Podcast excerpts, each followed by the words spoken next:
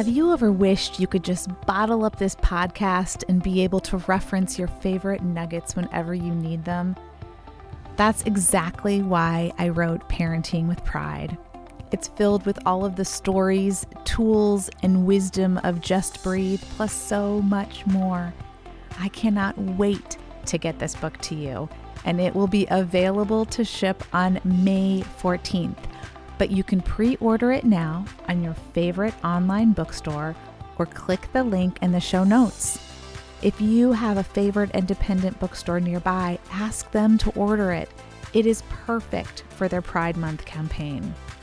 As much as I love bringing you this podcast, this book, Parenting with Pride, Unlearn Bias and Embrace, Empower, and Love Your LGBTQ Teen is next level. Part instruction manual, part warm hug. It is what every parent, ally, and open minded, curious listener needs. Order it today. Welcome to Just Breathe Parenting Your LGBTQ Teen, the podcast transforming the conversation around loving and raising an LGBTQ child. Filled with awesome guests, practical strategies, and moving stories, host Heather Hester always makes you feel like you're having a cozy chat. Wherever you are on this journey, right now, in this moment in time, you are not alone. And here is Heather for this week's amazing episode.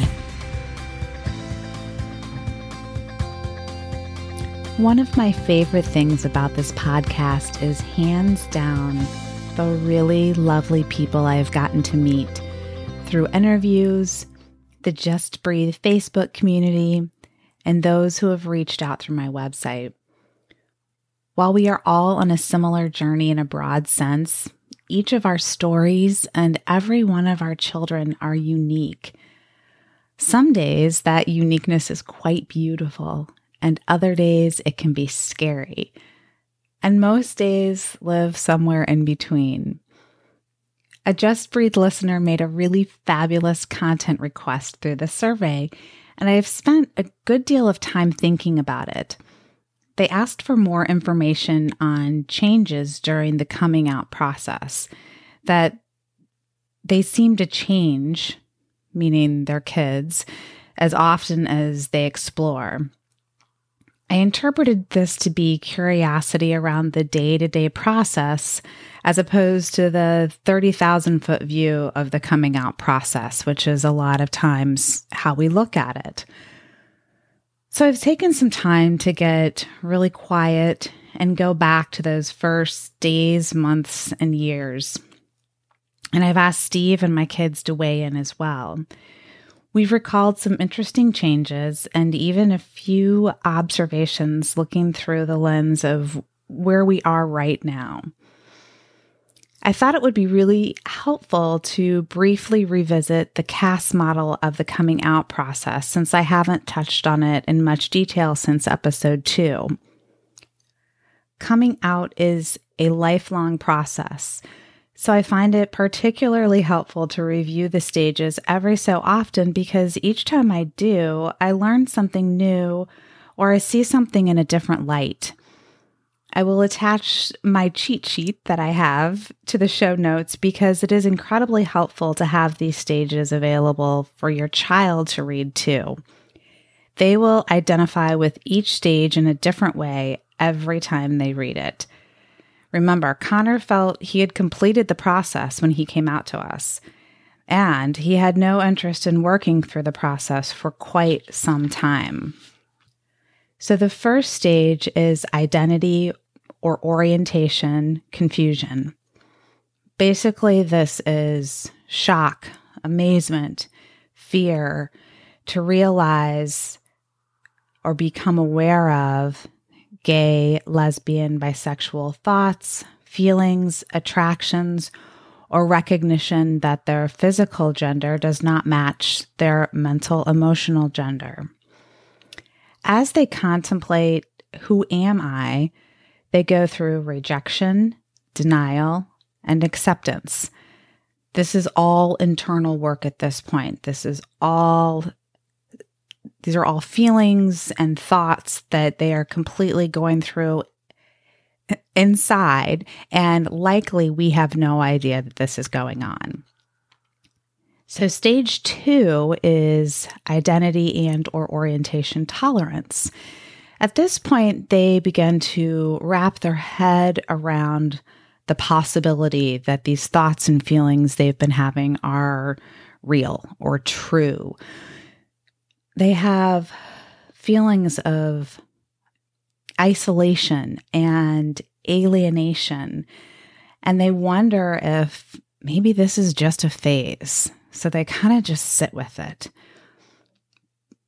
They often will look for an explanation and they will want to learn all they can about sexual orientation, gender identity, LGBTQ community resources. And if you are aware this is going on, if they have talked to you about this, it's really, really important at this point to encourage them to talk about the loss of heterosexual life expectations, meaning allow them to grieve the change in their movie reel.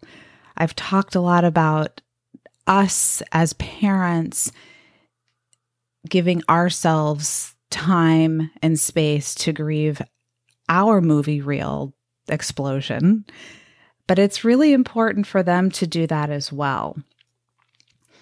It's also very, very important to encourage them and allow them the space to work through the many feelings and changes because only that will allow them to continue moving forward. Stage three is identity and orientation tolerance. At this point, they begin to realize that they are not alone and they begin to seek an LGBTQ community or social group for support. Some may come to terms with parts of their sexual orientation or gender identity, but not fully embracing it, which oftentimes will lead them to live a double life. It is crucial to be aware that self loathing and shame are very common overall, but especially in this stage. Your support and support from friends and or a professional are critical for them to be able to work through this internal struggle.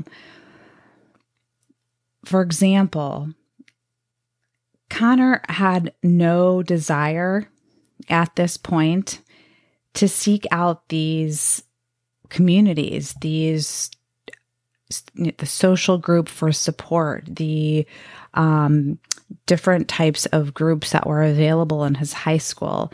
And what he finally was able to articulate was that he saw his internal judgment of himself he projected that as judgment from others. And so he was really hesitant to put himself out there and in those situations. So just, you know, be aware that that is also a possibility. This takes time and it takes work. And it's definitely one of those two steps forward, one step back type of things. Just be patient and be gentle. Stage 4 is identity and or orientation acceptance. So here they begin to accept, not just tolerate, which is wonderful and a beautiful step. They actually begin to form friendships with other LGBTQ people. And the biggest piece of this stage is they realize they can have a happy, healthy, fulfilling life, that they will be okay. At this stage, they also may begin coming out to those close to them. Stage 5 is identity and or orientation pride. In this stage, they begin to feel a sense of pride about who they are and around their sexual orientation and or their gender identity and they want to let people authentically see them. One thing that is really, really noticeable at this stage is that their social and or political viewpoints become very much an us versus them, LGBTQ versus straight. And they see things very it, it initially is very black and white.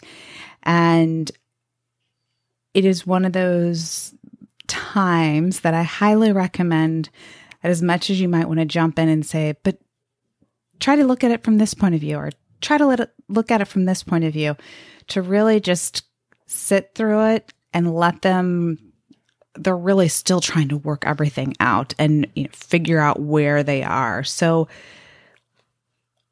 I've watched this play its way through and I do know that it is just part of this process. So if you can, as best as you can, sit with it and just let them work their way through. It's very common because of a lot a lot of these viewpoints and the way they start to really experience them in a very personal way for them to feel anger and experience a lot of anger. And anger can be a very helpful tool, um, unless, of course, it's accompanied by violent behavior. Really encourage them to allow their anger and to work through their anger because this will help in developing coping skills for handling others' reactions, microaggressions, lots of different things that will happen once they're out in the real world. This takes practice, and I highly, highly recommend therapeutic support. Allow them to be in situations so they can learn and try your very best. And I know this is a hard one, but try your very best to resist that mama bear temptation to jump in and help them out of every situation. Let them kind of flail a little bit and get their footing and figure out what they want to say and how they want to stand up for themselves. It will, in the long run, serve them so well. And it will allow you to let them go a little bit easier. The final stage is called identity and or orientation synthesis. In this stage, your child integrates their sexual orientation and or gender identity with all other aspects of self and they recognize it is one part of their whole being, of their whole everything that makes them the incredibly beautiful, unique person that they are. At this point, they can now move fluidly through their life without defining spaces as LGBTQ or straight. So, now that we've had a little review of the stages of coming out, the following are some very specific examples of situations or mini stages, kind of these daily changes that we encountered. Appearance is probably the number one daily change. As they are working through these stages and their internal struggles, the easiest and arguably safest way to express the intensity of their internal experience is through appearance. So, unless it is something offensive to you or an egregious t- attack on your family values, my advice is just to roll with it. When Connor dyed his hair for the very, very first time, I was definitely thrown a little bit. I wasn't quite prepared for it. And I learned to just lean into it and to breathe. And it really helped me to work through my own stuff as part of my process. And the more I was able to just let the appearance experiment happen, the better it worked for everyone. From observation and research, I have learned that allowing and rolling with this expression helps them really embrace their authentic self more and stay away from much more dangerous forms of expression and experimentation. And that is a really, really important point. Attitude is the second area, and it really is, and I think I'm sure everyone will agree with me on this. It is a universal teen form of parental torture, right? It's developmental and completely normal and there are hundreds of books and websites out there on why teenagers are filled with sass.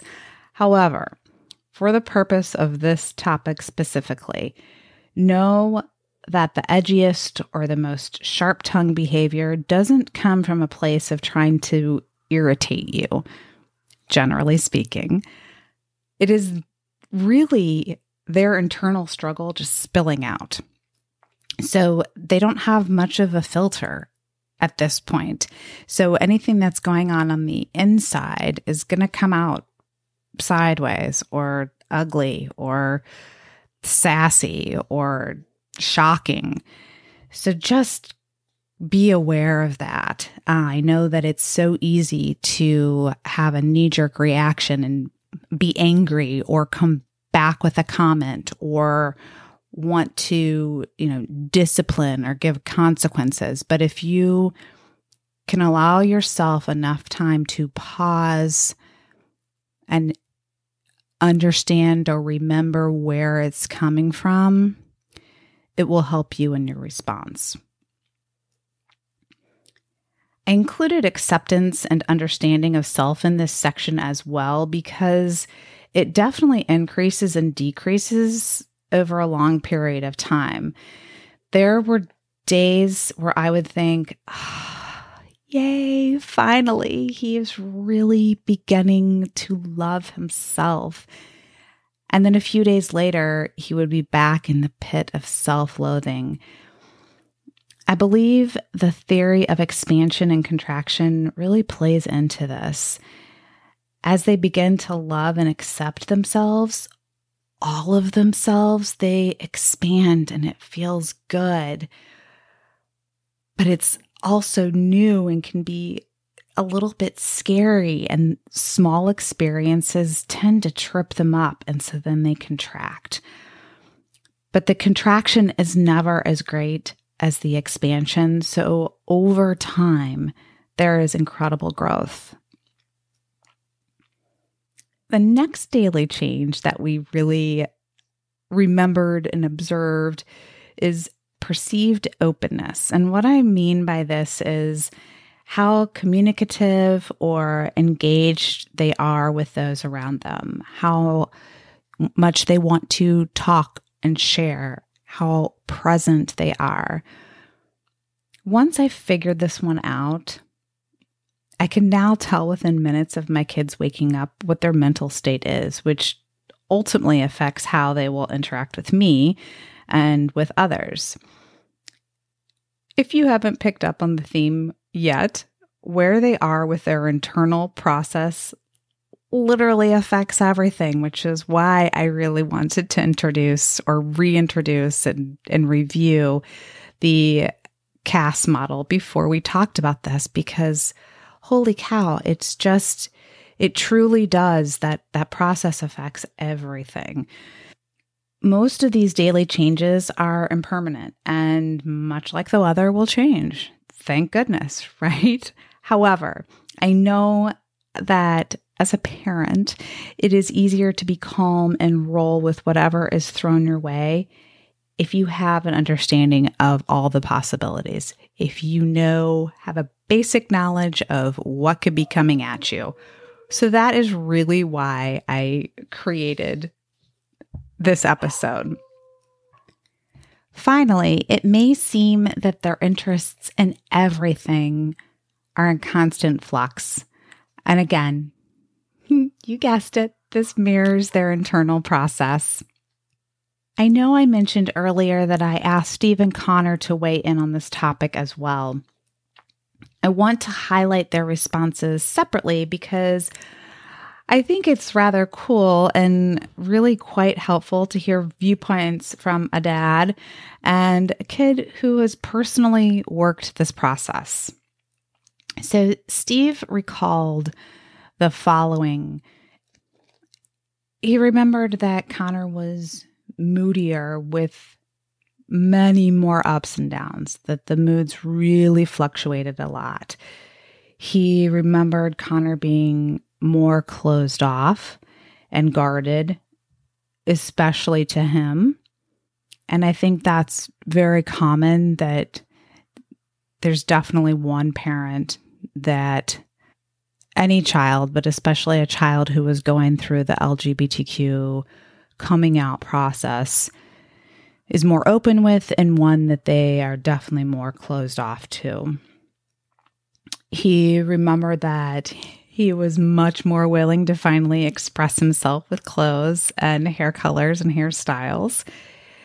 He definitely went through a stage of being less interested in being involved with the family. And again, this is very typical developmental behavior for any teenager. As a child who is dealing with the coming out process, being really aware of that is important and noticing all these different behaviors. And the final thing that Steve really noticed was Connor not being willing to really discuss much about the coming out process. And I really think that's a that is such an important point to bring up because in talking with so many other parents, this is very common. We want to talk, we want to understand. They don't. They are working through all of this stuff and they are it is it's very difficult for them to articulate it and put it into words and attach you know, feelings with these thoughts and emotions, it's a lot. So just kind of be aware that just because they say that there's nothing going on or they aren't thinking anything, the more likely answer is that there's just so much going on and they're so busy processing it that they cannot articulate it. Steve's advice for how to handle them is just giving space to do these things and finally express who they feel they really are and continue to try to be involved and including them in whatever you're doing as a family or doing things one on one even if they decline even if they you know keep kind of pushing back just keeping that door really open. And continue trying to make them aware that you do want to know more and you do want to talk or you are available to talk. So, Connor had a little bit of a different take, which I thought was quite beautiful. And I'm actually just going to quote him because I loved it. So he said, I think one thing that you could mention is the discomfort you have to learn to live with at first. What I mean is, when you first come out, your worldview is usually radically changed. Your perception of yourself changes, and sometimes others' perceptions change of you as well. This is uncomfortable at first But once you get past this stage of the coming out process, it is replaced with pride. The same can be said, really, from a parent's perspective as well. Learning how to parent and support your LGBTQ child can be uncomfortable and unfil- unfamiliar at first, right? I sincerely hope this look at day to day changes was calming and helpful and just gave you a different look at what our kids are going through. And perhaps just a couple little bits of information on how to handle and and how to respond and how to just sit through being uncomfortable. Remember again there is my my cheat sheet will be attached in the show notes so definitely use that. I find it extremely helpful myself. And before I sign off, I have a very exciting announcement. I have created an online course that is filled with every bit of information Steve and I wish we would have had four years ago as well as resources we've gathered and lessons that we've learned along the way. It is a one of a kind course, and I want you all to have access to it. There's a link for it in the show notes that will connect you to more details as well as a free six part video series that I've put together to really give you more information. And truly, I've put a ton of information and techniques that I've used in those videos. So check them out. I am so excited to share this with all of you. Until next time. Thanks so much for joining Heather today. Remember to just breathe. Take a few minutes every day to calm and center yourself. Reach out anytime with ideas, questions, or feedback. Please rate and review Just Breathe on your favorite platform. Subscribe to Heather's website, www.chrysalismama.com, to receive her monthly newsletter and stay informed. Join the private Just Breathe Facebook community to chat with other parents and allies. And share with anyone who needs to know that they are not alone. Does the thought of using pronouns respectfully or understanding certain terms in conversation make your palms sweat a little? No one likes that deer in headlights moment.